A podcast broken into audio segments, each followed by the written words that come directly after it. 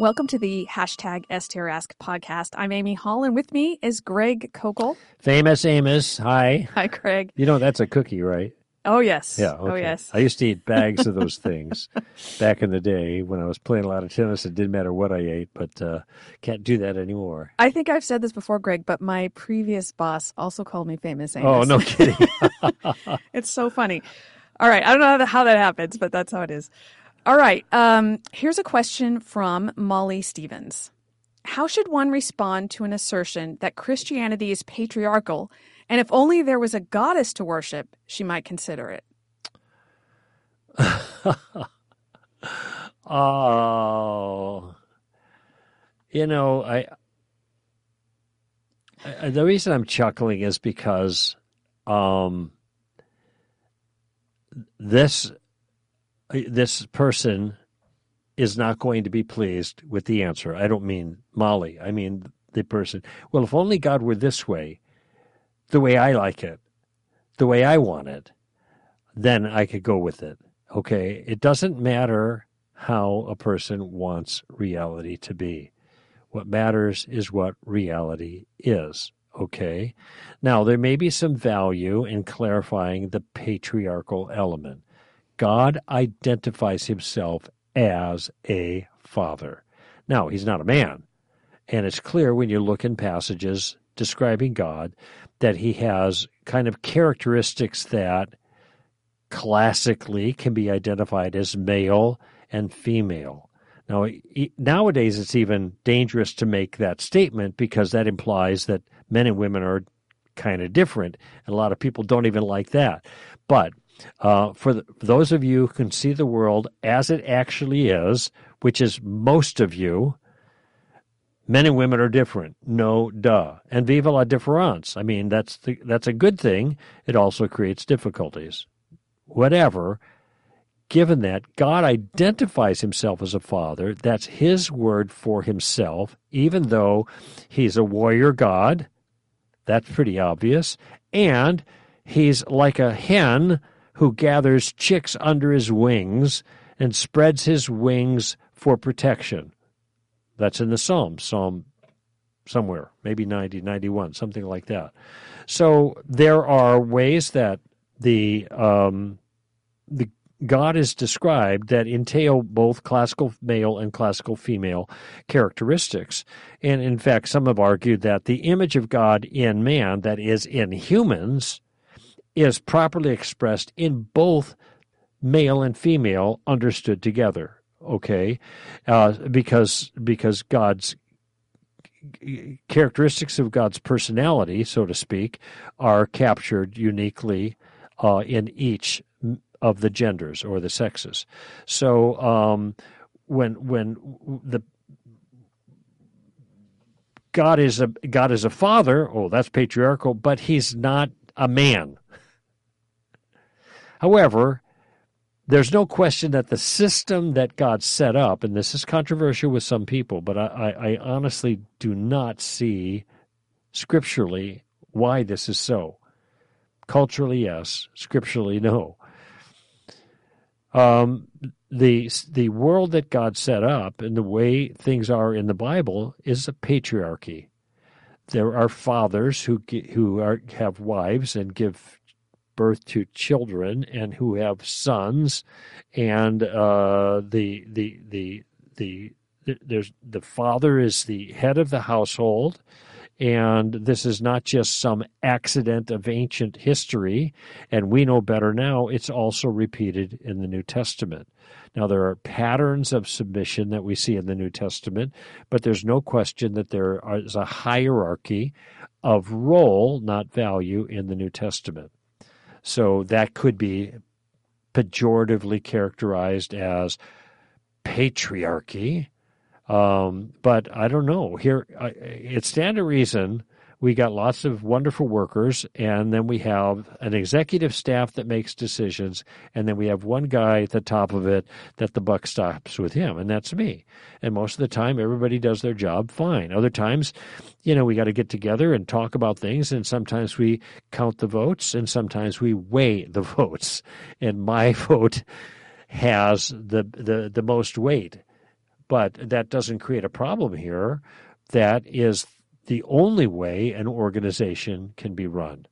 And it's the only way a family could be run. You can't, it's not a democracy. You don't say, okay, mom decides one thing, dad wants something else, so the kids break the tie. It's not the way it works. There is a head, and the head has the responsibility. So I am unabashedly, uh, I let me put, I I unabashedly affirm the patriarchal elements as I've described and qualified them in the Bible, and that God is a father. That is the way He's chosen to describe Himself. Now, my take is that's the way the world actually is. Can, on the human side, those things be abused? Absolutely. Anybody can abuse any system because human beings are fallen. Just because it can be abused doesn't mean that it's it's uh, it's it's not a good plan or it's not the plan that God's established. Um, so when it comes to somebody who says, "Gee, if God were a woman, I could be, I'd feel more comfortable," my response is, God's not a woman. I'm sorry. so that's God. He's not a man either, but he's characterized as a father, and he's created and he's established an order in certain organization enterprises like family or work eh, or government. And that order, there's a hierarchy, and that's the way to. Now, if you don't like that, I don't like it all the time either. It doesn't change what's actually so. Incidentally, on a personal note, there's a little parallel here. I'm supposed to be in love with Jesus. Jesus is a guy. I think it's a lot easier for women to be in love with Jesus than it is for men to be in love with Jesus you know, but I can't change that. I think well, I wish Jesus was a really beautiful woman, and then I could really connect with snuggling up with him and holding him and him holding me. And, okay, wait, hold on a second. hold I, on a second, because I think we're. I think you're called to love him. I think in love is a different no, thing. I, I know, but uh, all I'm saying, you know, I'm not trying to over sensualize this. I'm joking yeah. a little bit hyperbolically here, but the point I'm making is, yeah, it is more difficult because uh, my experience of emotional love is much more powerful towards a woman than it is towards men. I have men I love; they're on our team, but uh, but it's not the it's just not the same. All I'm saying is, uh, we have a male Messiah.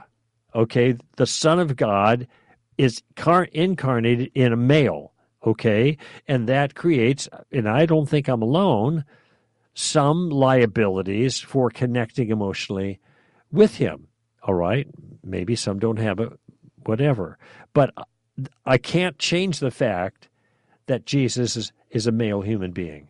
The Son of God is a male human being. That's reality. And so this, I got to work within my own, uh, you know, discomforts about that and, and, and try to forge, um, a relationship that's meaningful. I'm just saying that's a little stumbling block. But so just like God being a father might be a stumbling block for this other gal. There's many virtues in it. And uh, so the, the big thing is the reality is what it is. Yes. So along those lines, Greg, um, I have have a point about what I think is going on beyond behind this, and then I have a couple points about how you might proceed if you're talking to someone who's making this claim. First, uh, I think there are two cultural ideas that are lurking behind this statement, and one you've already mentioned, Greg, and that is the view of religion that we have is that it's what it's whatever we like. We should just choose something we like, and whatever we believe it doesn't matter what we believe, it only matters that we're sincere.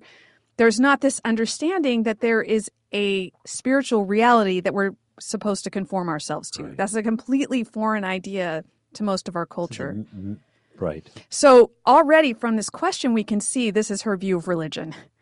You know, if, if it were if it weren't patriarchal, then if, if we're a goddess, then I would consider it you can tell she's not thinking in terms of reality. She's mm-hmm. not thinking in terms of truth. That's just completely outside of her understanding. So there's your first entry point if you're talking to someone about this, where you could say, um, okay, so why does what you like make a difference?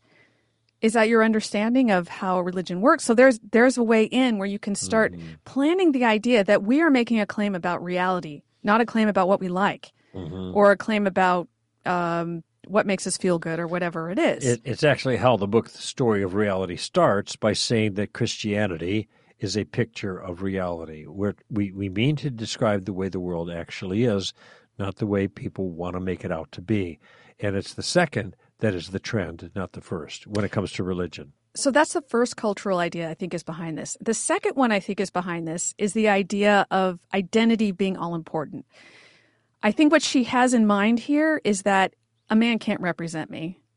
What what do I have to do with a man? I, I need a woman to be the person I worship, or at least the feminine to be what I worship because I am a woman and that's what's important to me.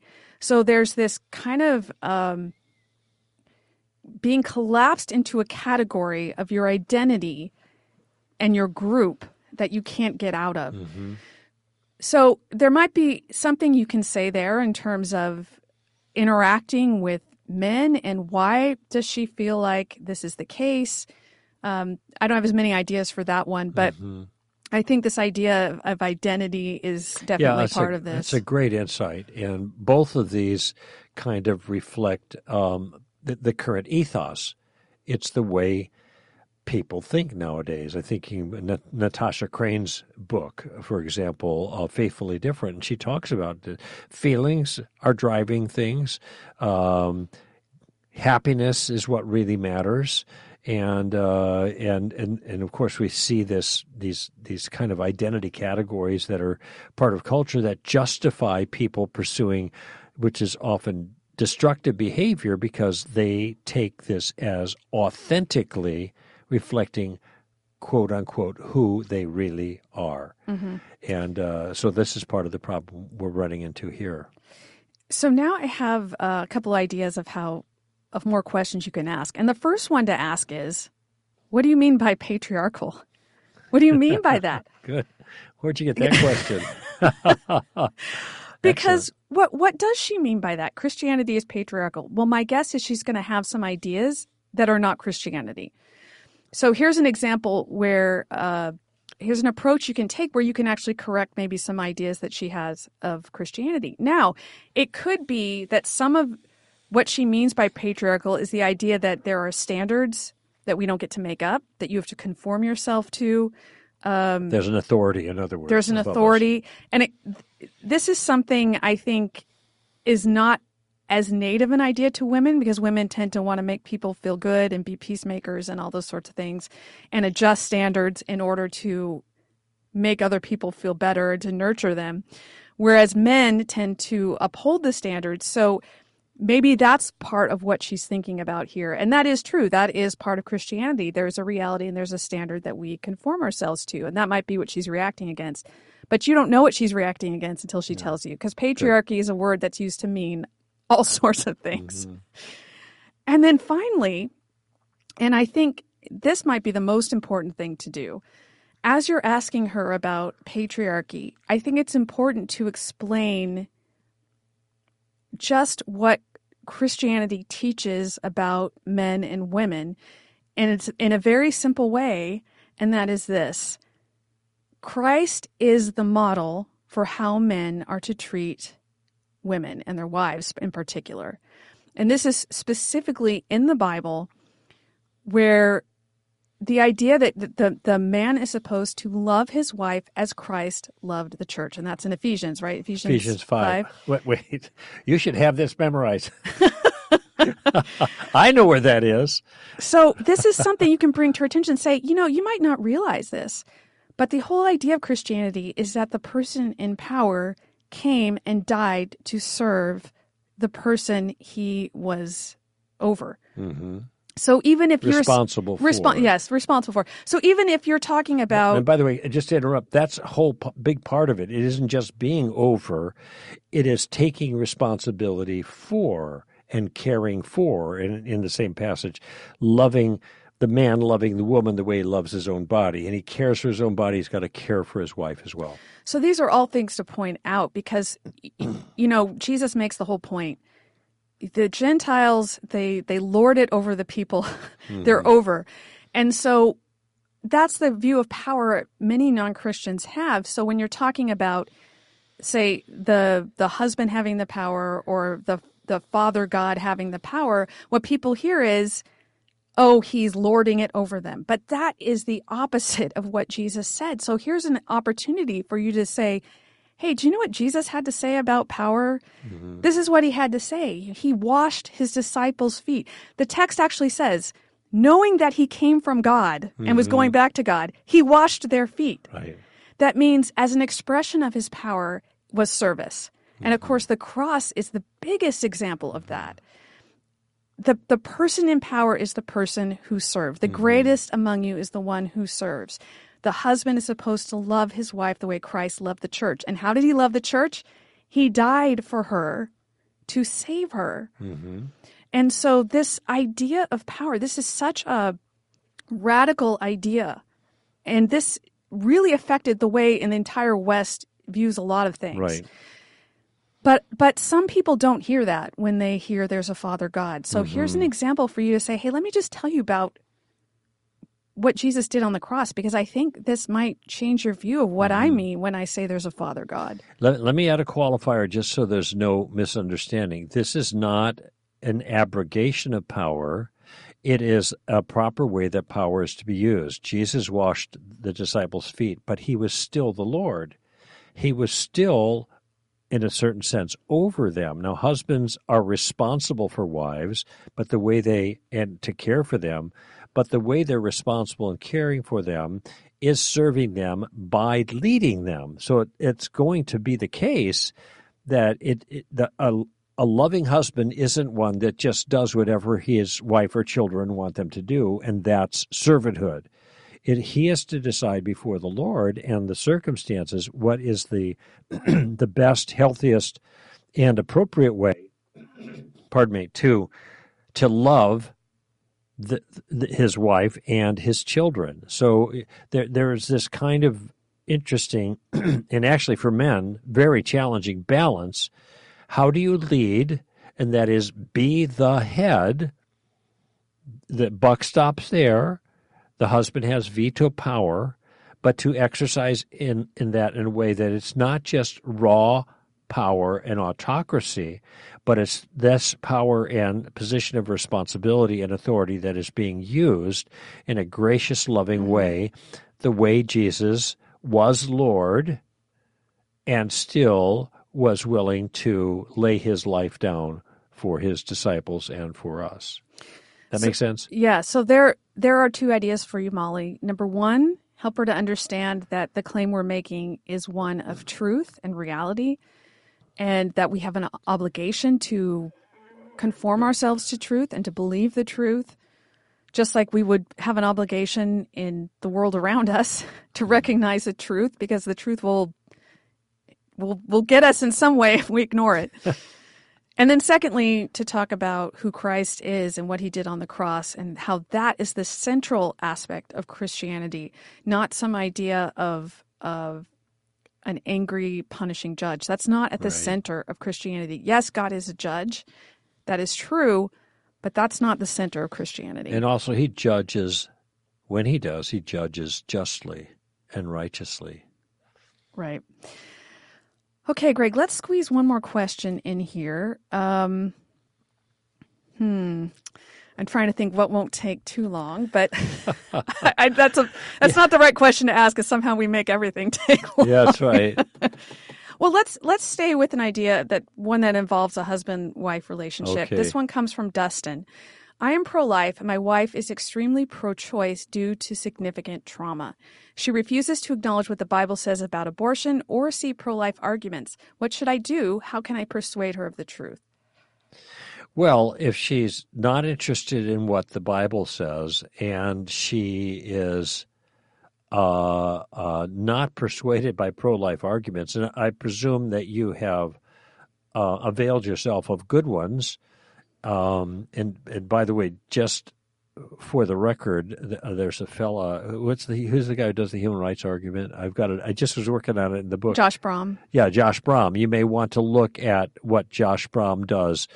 because there's a, a, a, another wrinkle to the pro-life position that has turned out to be very powerful with a lot of people. However, in your case, it seems like your wife is not uh, rationally indisposed to the pro-life view; she is emotionally indisposed to the pro-life view. That's a different animal. And having done everything, you still may not be able to persuade your wife. Okay.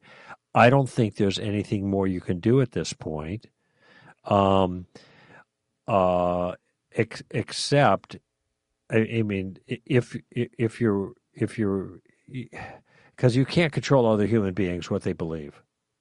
Period.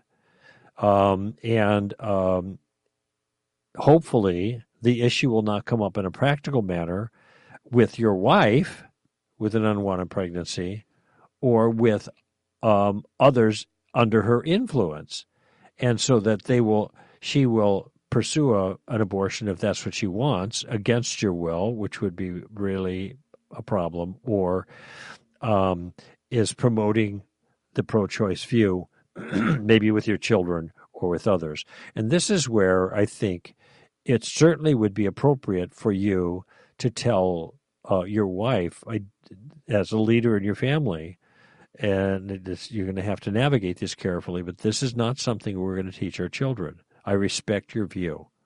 You have your view, and I respect that that's your view. I think it's wrong, your pro choice view, for the reason I've given, but we cannot teach this to our children. I don't know if that's the kind of circumstance you're facing right now, um, Dustin, but that will, I think, what you've you've asked is I've given her all the reasons she won't change her mind for emotional reasons. Okay, that's kind of reality for you. The only thing you could do now is draw the line when and if, hopefully it doesn't happen, she begins to proselytize on her view with others. That would really be hard. And in, in that case, you, you can't control that either. All you can do, if it's with your children, is to offer um, an alternate view and explain your reasons why. I mean, I, I, don't know. This is a tough situation, and I don't think we've even ever encountered this, Amy, as a question. But w- what would your insights be here? I, I don't think I would put too much effort into trying to convince her if this is an emotional reason why she's against it. Right. I, I don't see that there's uh, a whole lot of value in that. However, what you might want to do is just take persuasion off the table and say, look, I understand. I'm not going to persuade you, but what I really want is for you to understand why I am pro life. Mm-hmm. And I just want to make sure you understand that. That's good. And at the very least, what this will do, because part of the the appeal of the pro choice position is the idea that the pro lifers want to hurt women and they're against women and they want to sub, you know subjugate them. So so what you could say is look I, I i know there's a lot of people saying things like that and i just want to make sure you understand the reasons why I disagree with That's abortion. Good.